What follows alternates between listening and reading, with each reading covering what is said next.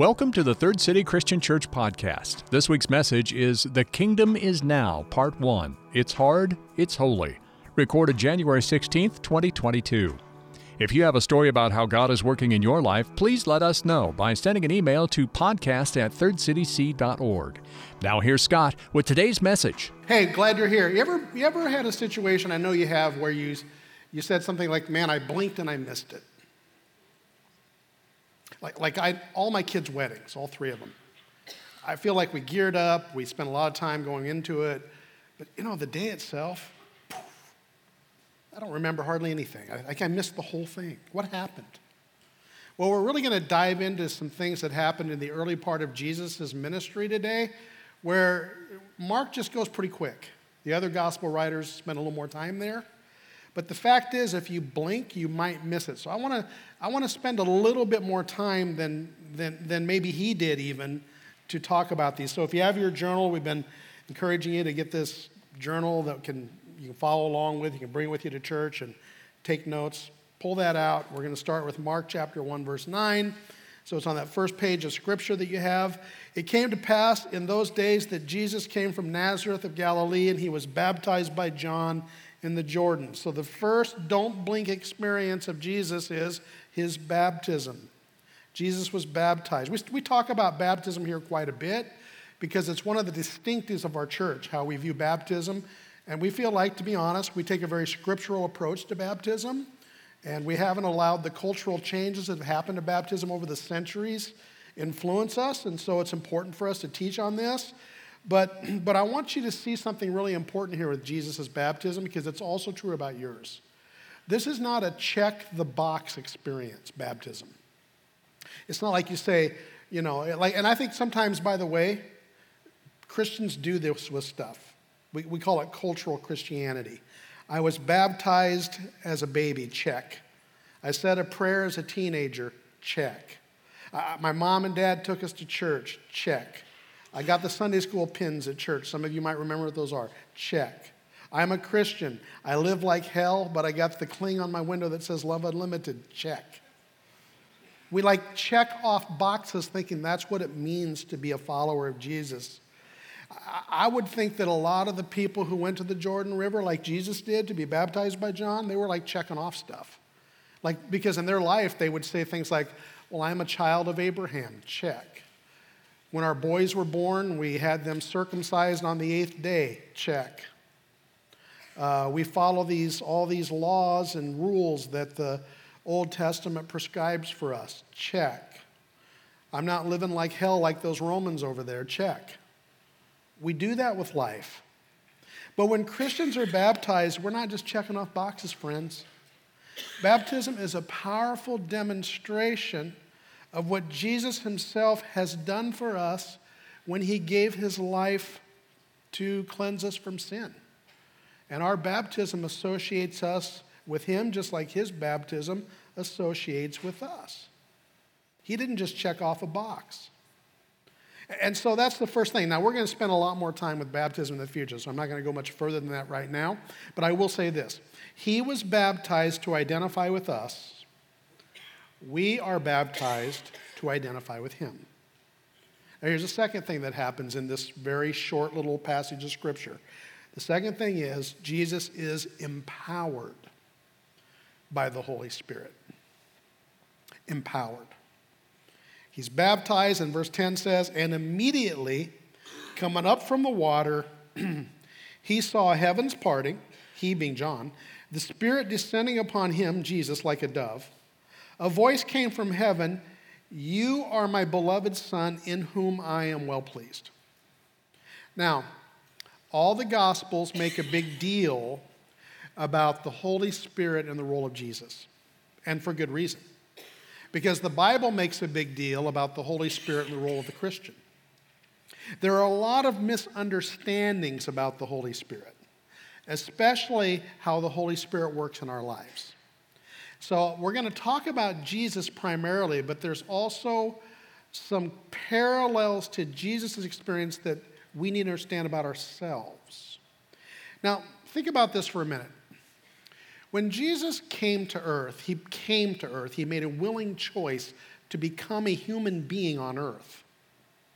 He came to be one of us. He came to be a human. Now, by the way, this isn't like Clark Kent, okay? This isn't like Superman came in and then he pretended to be some feeble reporter at the Daily Planet and wore big, thick, black rimmed glasses. And then, you know, when he wanted to, he went into the telephone booth and put on the Superman singlet and became a. It's not the way it worked for Jesus. Jesus came in to be a human being, okay?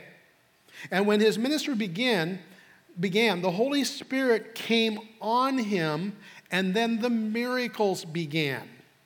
Like when he was a kid, contrary to what you might believe, you know, he wasn't like looking at his plate of broccoli sprouts and saying, I'm going to turn those into gummy bears. Poof.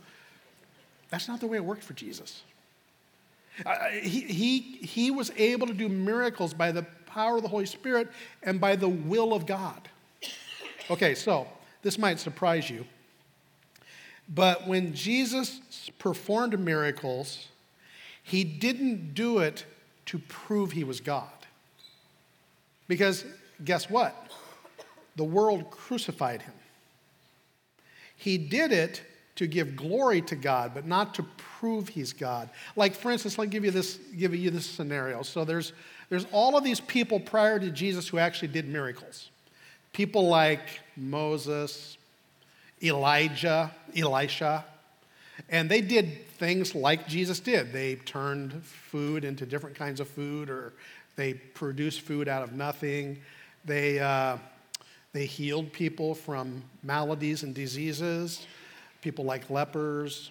Uh, they even raised people from the dead, some of them. And yet, none of them are God. And then there are people who walked with Jesus, who were his followers, who were able to do some miracles. And then after Jesus was ascended to heaven and, and, and, uh, and left this earth, uh, then the, many of his followers, especially early on, were able to do some miracles. Like Peter, like you know, Peter and, and, and Paul and, and Barnabas and many others. None of them are God. What is it that proves Jesus is God? It's not his miracles. What is it? It's when he walked out of a tomb alive after his body being decimated on a cross. That proves him to be God. Okay? Now, you think about Jesus. There were times, and we're going to see this going forward, for instance, in Mark 6, when he was not able to do miracles. He went to his hometown, and it says that there was a great deal of unbelief there. And it says he was not able to do miracles. Well, that's because the Holy Spirit did not allow him to do miracles. He was under the authority of God in that situation. Now, the Holy Spirit has a single role in my life, in your life. The Holy Spirit, it's the same thing that he, the Holy Spirit has in Jesus' life when he was on earth. The Holy Spirit is to guide and empower us to do what God wants. Not what you want. God is not your slot machine where you insert a prayer and then out comes some blessing that you're seeking. That's why at, at some point you can pray for healing and it maybe doesn't happen. Or maybe you pray and it does. I don't know. Because it's not what you want, it's what God wants. Most of the time, I know what I want. I will tell you, there's a lot of times when only God knows what I need. And that's why we need to trust Him to empower us to do what He wants to happen. I mean, I'm just telling you, with Jesus, it was this way. There were times when Jesus prayed one thing and he got another thing, like in the Garden of Gethsemane before his death. He prayed that this cup, this cross that was coming, would pass before him. He didn't want to go there. And, and what was the answer? Not my will, but your will be done. He was on that cross. And at one point, he uttered these words My God, my God, why have you forsaken me? That doesn't sound like happiness and joy. It doesn't sound like he wanted to be there. But it wasn't about what he wanted, it's about what God wanted. And so the Holy Spirit, here's the third thing he's tempted by Satan. So he's baptized. Immediately, he, we see this manifestation where the Holy Spirit comes on him. And then immediately, he goes into the desert to be tempted. Here's what it says The Spirit drove him to the wilderness. He was there for 40 days, tempted by Satan. And he was with the wild beasts, and the angels ministered to him. Now, the other gospel writers, a couple of them, spend more time on this than Mark does. And as important as it was for Jesus to be baptized and for us to understand that, as important as it is for us to understand that he received the gift of the Holy Spirit at that point of his life, it's also important for us to see that he was tempted like we are. Because he set his divinity aside to identify with us in temptation. How could he be a human being? and not be tempted like we are. As a matter of fact, Hebrews 4:15. We do not have a high priest, that's Jesus, who cannot sympathize with our weaknesses, but was in all points tempted as we are, and yet without sin. He was tempted at all points like we are. I mean, I know this happens. I've done this myself, and I know some of you do this. You sit there and go, well, Jesus or no one really understands what I'm going through. Like they, you just don't get it. You understand the depth of this temptation. Well, he does. That's what the scripture says. I mean, the, the, the fact is that, first of all, that's self centered for you to say that. Well, you know, only I understand. No, God understands. Uh, uh, these temptations that he's going to face, Mark doesn't outline them, Luke and Matthew do. And so let's take a look at them very quickly. Three temptations that we all face, that he faced. The first is who will I trust in a crisis? He had fasted for 40 days. It says he was tempted to take stones and turn them into bread. Now, personally, if I had the power, I don't know if we went to bread at that point. I'm like, I'm going T-bones or something. But anyway, it's, you know, it, that's the, what happened. The temptation for Jesus is in a food crisis to take over because apparently the devil wanted him to think God wasn't delivering to meet his needs. And so the, the, temptation is I need to take this situation in hand. I need to do something that is normally considered wrong because the crisis is greater than God can meet. I tried God's way with this and he's not meeting my needs. And we do this, friends, and you know we do this. I tried God's way with sexual purity, but I can't wait any longer. I got to meet the need. I tried to be a person of integrity in this dog eat dog industry where I work day in and day out. But I got to I got to compromise to make some money here. I tried God's way of trusting that He would meet my needs if I tithe and I'm still hand to mouth. So I'm going to take that back. I can't handle it any longer. I need bread. I'm taking over. Who will you trust in a crisis? The second one is like it. What will I do to speed up the process? So the second temptation is where he's like stuck in God's waiting room. Have you ever been in stuck, stuck in God's waiting room? Where you're waiting for something to happen and it's just not happening? It's a long wait. Satan says, Look, I'm going to take you up to the top of the temple. Here you are. You just throw yourself, you jump.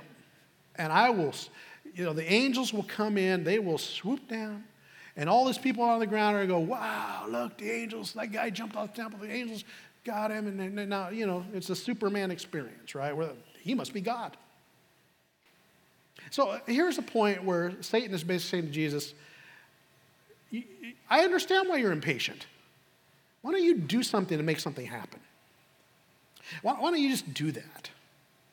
Why don't you just fudge a little? Why don't you fib a little? Why don't you speed it up?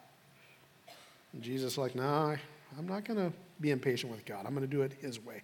Here's a third thing this is temptation. What will I do to avoid pain?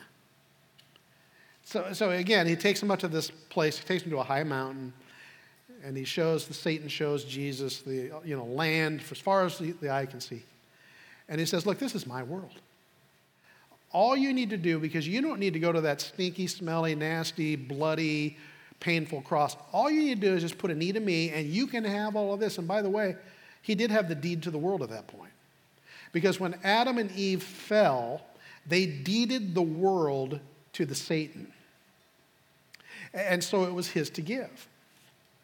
As a matter of fact, Revelation says, John sees a vision in Revelation where there's a scroll. And no one can step up to take the scroll. The scroll represents the deed to the world. And then Jesus steps forth and he takes it.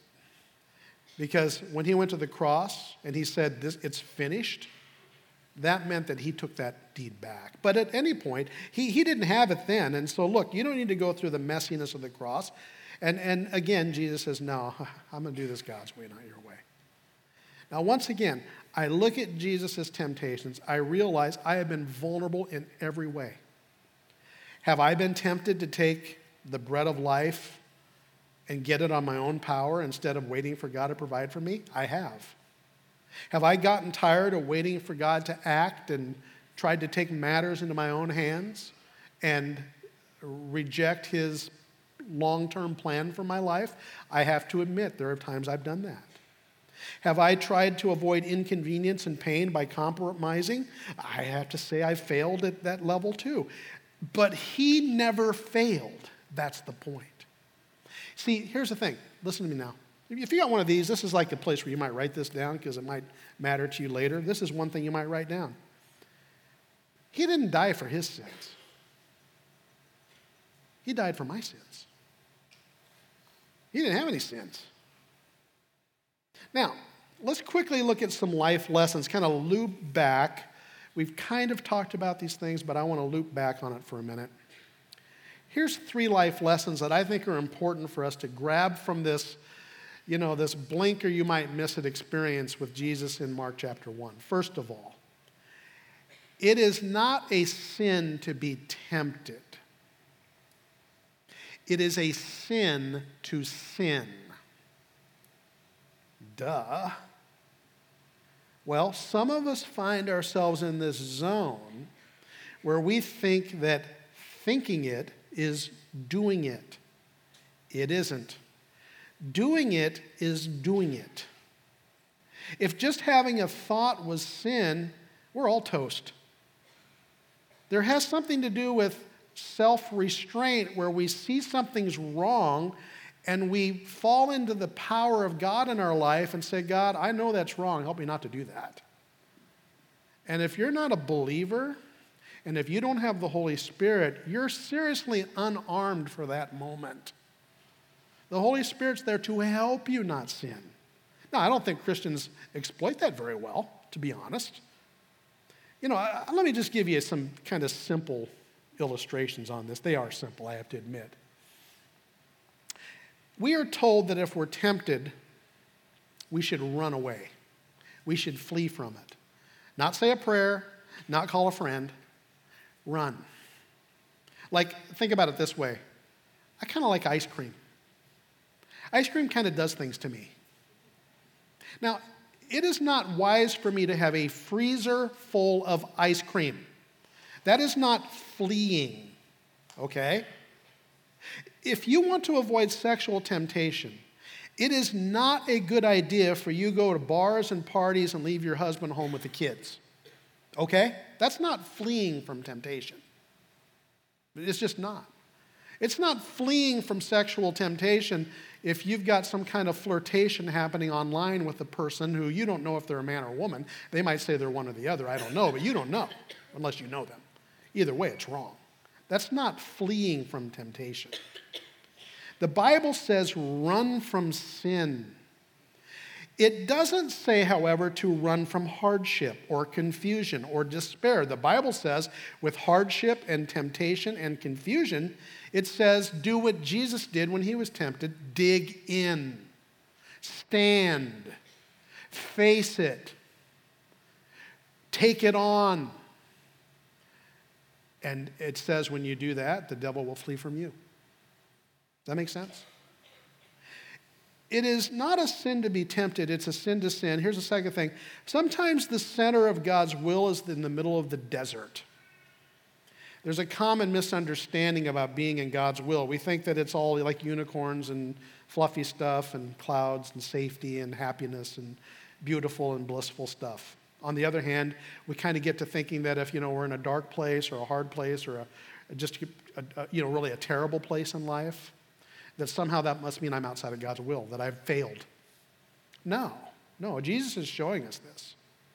Did you notice that the Holy Spirit led him into the desert? Did you notice that? Now, I'm not saying that every time you obey God, He's going to take you into some dark place. As a matter of fact, usually He will not. But I will tell you that sometimes when you're obeying God, you're going to go into dark places. Sometimes you will. But the enemy loves it when we think that we should always be in this like happy, great place. Because as soon as we're not, guess who gets the bum rap?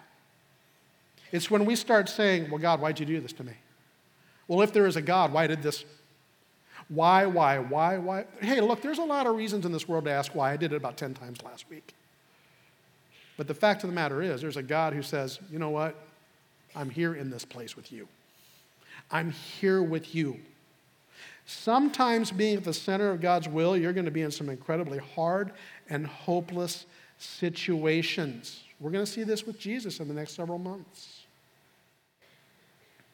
So, God takes me where I need to be, not necessarily where I want to be. That's a fact. Now, here's a third thing that we can learn, a third thing that I think comes out of this experience with Jesus' baptism, receiving the power of the Holy Spirit, and then going into a temptation um, desert. A blessed life is not necessarily an easy life. And I know I've already addressed this, but let me just say this. We have a uniquely American theology that goes something like this When things are going good, that means God's with me. When things are going bad, that means He's not. We do this. I hear it all the time from people. Here's the truth in eternity, everything's going to be great. We aren't there yet. So we have to understand yeah, Jesus has taken the deed of the world back, but for a time, he's still letting the devil have a little playground to get us ready for what he has for us in eternity. I, I don't I can't explain all that. I'm just telling you that's the way it is. And if your Christian worldview is that your life's supposed to be fluffy clouds and lollipops, you're going to feel ripped off for the rest of your life. You just are. You're going to live in doubt. You're going to live in concern that God's not doing all he should. You're going to play the blame game. You're going to mope around and say, well, why me? Can I just tell you this? And you can tell it back to me if I start doing it. We don't really care if you ask that question. What we, what we want to do, because we're his people, we want to find a place where we trust him, no matter what's happening in life. Like, you know, I, I, was thinking about this in terms of, you know, we just came through Christmas, and I know we talked a lot about people like Joseph and Mary. But, but here's the thing I think we spend far too much time chasing happiness rather than holiness, and we're so self centered. So, so if, if I'm going to move toward holiness, that means I need to live in alignment with God's purpose for me. Now, so here's Mary, his mother, and you, you know the Christmas story kind of, I bet. So here's a woman who an angel shows up and says, You who are highly favored, I've got good news for you. Greetings, the Lord is with you. What if an angel stood at your bedpost tonight, sometime in the, in the, middle of the night, woke you up and said, Hey, I got great news for you. You're highly favored. You're probably like jumping out of bed in the morning and buying lottery tickets. You, this is going to be great. God's favoring me. Okay, let's see what happens to this woman. Ready for this? She waddled to Bethlehem. She walked like from the equivalent from here to Broken Bow, pregnant. Some favor. She gets there. What do we know about the place that she wanted to stay? No room for you. The Sheraton, the Super 8, nothing. Well, that's not, you, you, thank you, Jesus. You call that favor? And then, you know, she, they actually find a, a stable to, to, to have the, the, you know, to give birth to the Son of God. She finds a stable. And, and, and the only thing that's there to put the baby in is what? A, a manger. That's where animals slobber and eat. Some favor. Poverty. You know, they would do a thing where they'd have a special ceremony after the birth of a child where they would sacrifice, uh, you know, a, a lamb without blemish. And guess what Joseph sacrificed? Two doves. It makes for a good song, two turtle doves. What it really means is he couldn't put two nickels together. He was poor. Some favor. I think at least they'd get a raise, you know. You see what I'm saying? You, you keep going with this story. Like, you know, uh, they're, they're driven into refugee hostility in, in Egypt because, because this evil king wants to murder their child. They're refugees. I've never been a refugee, but I, I, I kind of think it's not a really good life. Some favor. Here's Mary at the foot of the cross after all these great things that her son did over the course of his life and you know a man without sin and and the people are shouting just just kill him will you some favor. The shame and rumors of having a child out of wedlock, as some people would have thought, some favor. Here, here's something that Larry Osborne says. I love this. Always judge God's victories by resurrections, not crosses.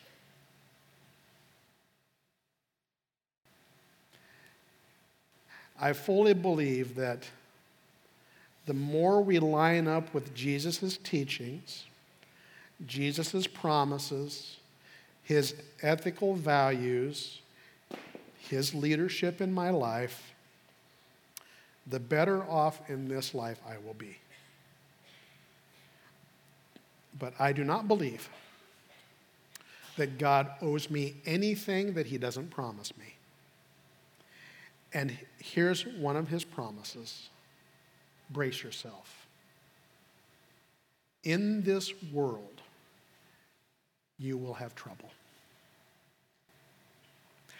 But take heart. I've overcome the world. That's true.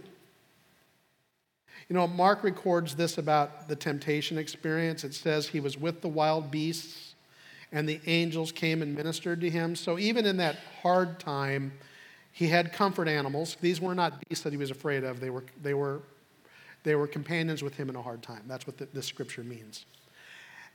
And he had ministry from God.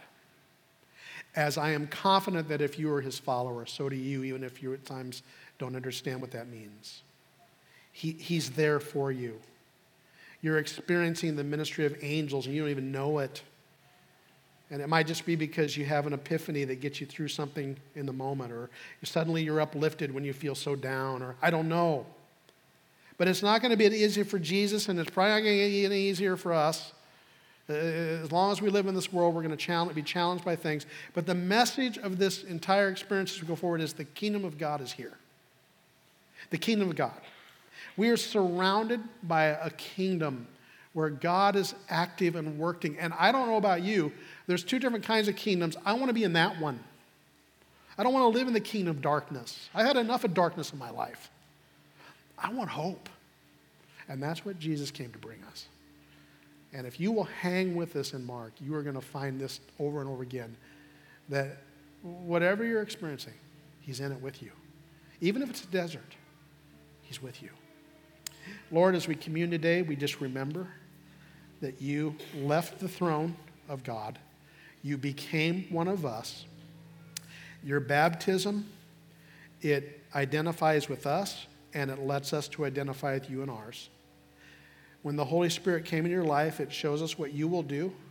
If we will open our lives to you, you will give us the same gift of hope and help and encouragement that you received. And yes, we will have temptation. But in that desert of temptation, you'll be with us. Thank you, Lord. Amen. The action points for this passage are very simple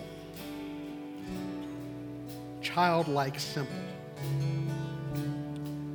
First of all, at 30 years of age, Jesus came to be baptized to identify with you and me.